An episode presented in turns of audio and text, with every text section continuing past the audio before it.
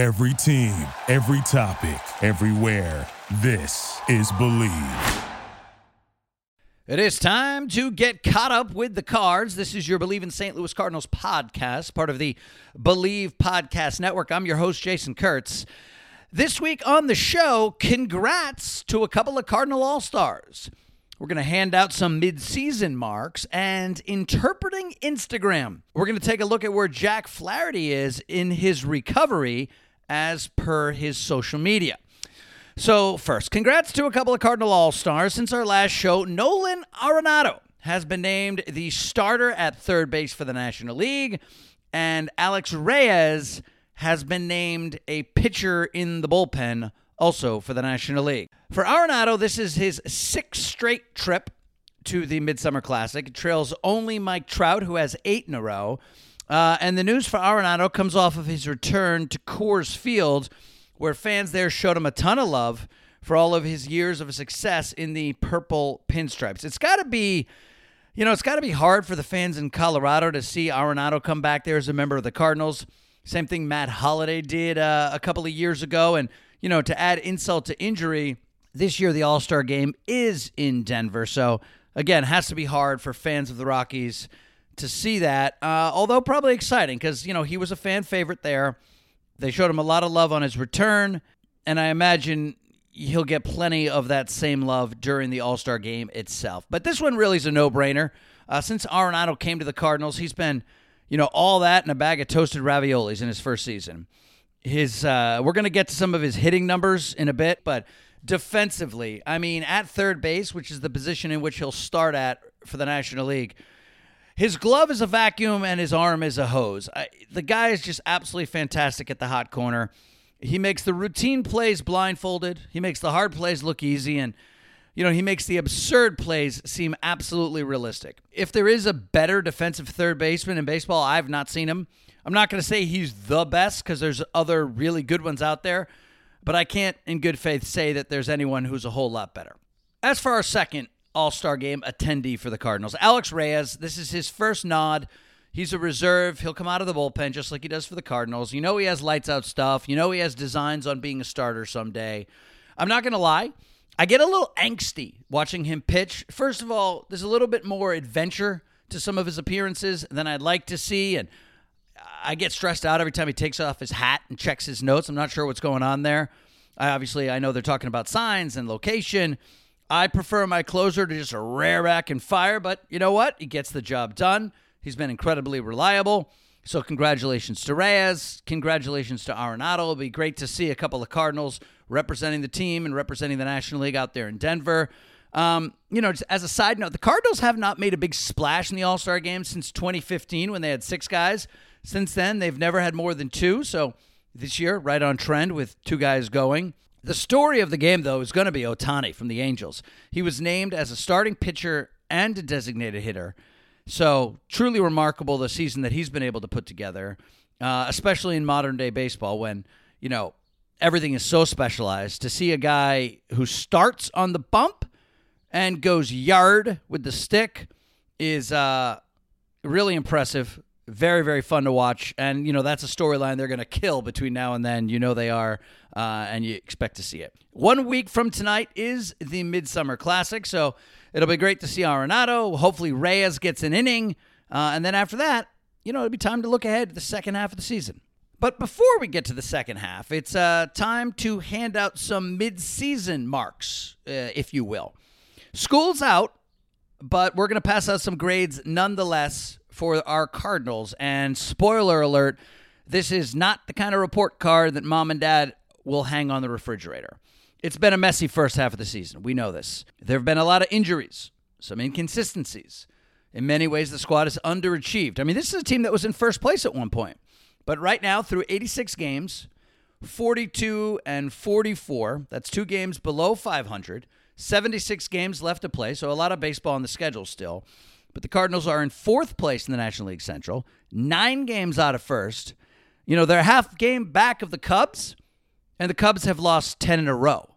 So that just gives you an idea. I mean, do you hope that our team goes out and catches the leaders, or do you hope that the squads at the top come back to the pack. Well, the Cubs are coming back to the pack, so to speak, but you still got the Reds. You still got the Brewers. The Brewers are 16 games up over 500. ESPN has the Cardinals ranked 20 out of 30 power rankings all of MLB.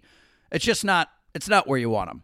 So that leads us right into offensive grades and I'm sorry it's a D. Yep. I said it. It's a D. They're just not getting it done offensively. The Cardinals. Uh, runs scored. They're 11th out of 15th. They're 10th in home runs hit, 11th in RBI, 13th in team batting average.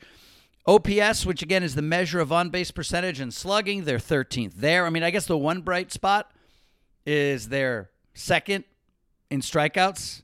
Um, you know, they don't strike out a lot. I guess that means. So presumably they're hitting into a lot of groundouts and flyouts. Uh, I'm glad that they're not striking out, but you know, if that's the happy thing that you're hanging your hat on at this point, we need more. Uh, so it's a D. I, I don't love that it's a D, but a D is fair, I think. Uh, your first half offensive MVP, no surprise, it's Nolan Arenado.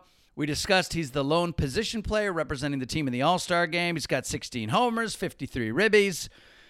Perhaps most importantly, he's played in 84 of the team's 86 games. He has 318 at bats, which is fifth in the National League, so he's been incredibly reliable. He's an easy call as the team's offensive MVP.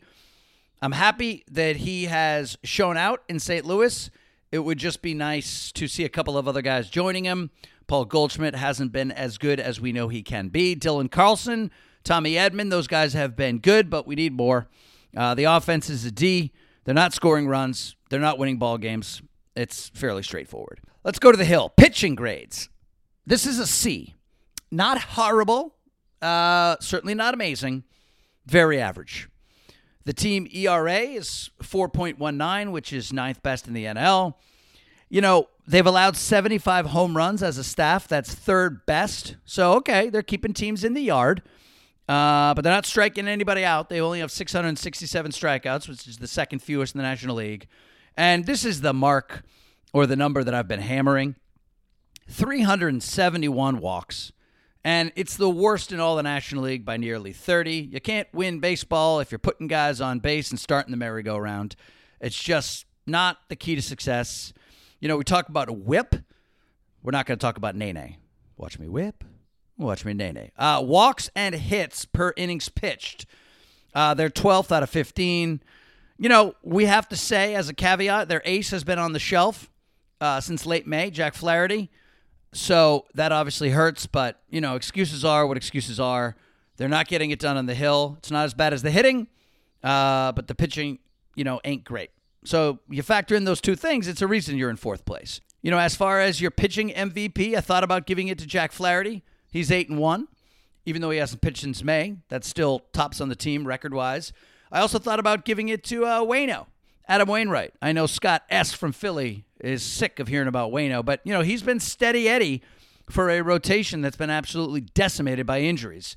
He's logged over 100 innings at 39 years old, so you know right behind the league leaders who are at 114. He has 16 starts. The league lead is 18. You know, but his record is uh, nothing to write home about. He's six and five, ERA 3.49. He did not get the nod from me. That went to Alex Reyes again the other Cardinal All Star. Uh, he has 20 saves, tied for third in the National League. Uh, equally as impressive, that's 20 saves in 20 save opportunities. No blown saves. Again, it is an adventure out there on the mound with him sometimes. I'm kind of wondering what the heck's going on. It makes me a little more nervous than I would like. Uh, but he does have great stuff, and he's helped to shore up the back end of that bullpen. You know, no Jordan Hicks this year so far. Reyes has been even that much more important. He gets the nod uh, for a pitching group, for a group of pitchers that are pulling in a C for the Cardinals. You know, the last grade I'm going to give out is to the manager, Mike Shildt. I'm giving him a C minus. Uh, Twitter is screaming for his head. Uh, Facebook wants him fired. Uh, but you know, there have been injuries. He's tried to juggle a batting order, trying to get guys going. Can't figure out where to hit Dylan Carlson. So, you know, by no stretch has it been great. He's looking for a spark. Uh, you know, I'm going to read a quote. This is from about a week or two ago. Tommy Edman, June 26, talking about what it's like when the team is scuffling. He says, quote, I don't think we've necessarily done the greatest job making a game plan for how guys are going to throw us day by day and working on things pregame that are specifically tailored to prepare ourselves for that. So basically, if you read between the lines there, the hitters aren't prepared for the opposing pitchers. And in an era of analytics and numbers and advanced metrics and stats up the yin yang, how are Cardinal hitters not sure about their approach? How are they not going into each day or each night's game with an idea of what they can expect from the opposing starter and what their approach ought to be? That's a failing at the highest level of management. Um, yeah, you want to you want to blame the hitting coach, fine. You want to talk about the pitching coach, okay. You know, but ultimately, it's Shildt's team, it's his staff. The blame falls on him. And, you know, it's alarming. He gets a C minus. Now, right now, the Cardinals are in the middle of a series with the Giants. They won game one on Monday. But prior to this week's Giants series, 13 games Tigers, Pirates, Diamondbacks, Rockies. Okay, those were the 13 games. They go 5 and 8 during that 13 game sketch. They lose both to the Tigers. They drop two of three to the Pirates. They drop two of three to the Rockies. They sweep Arizona, which I guess is good. Uh, you know, but this is the part of the schedule where we might have thought the team might make some hay.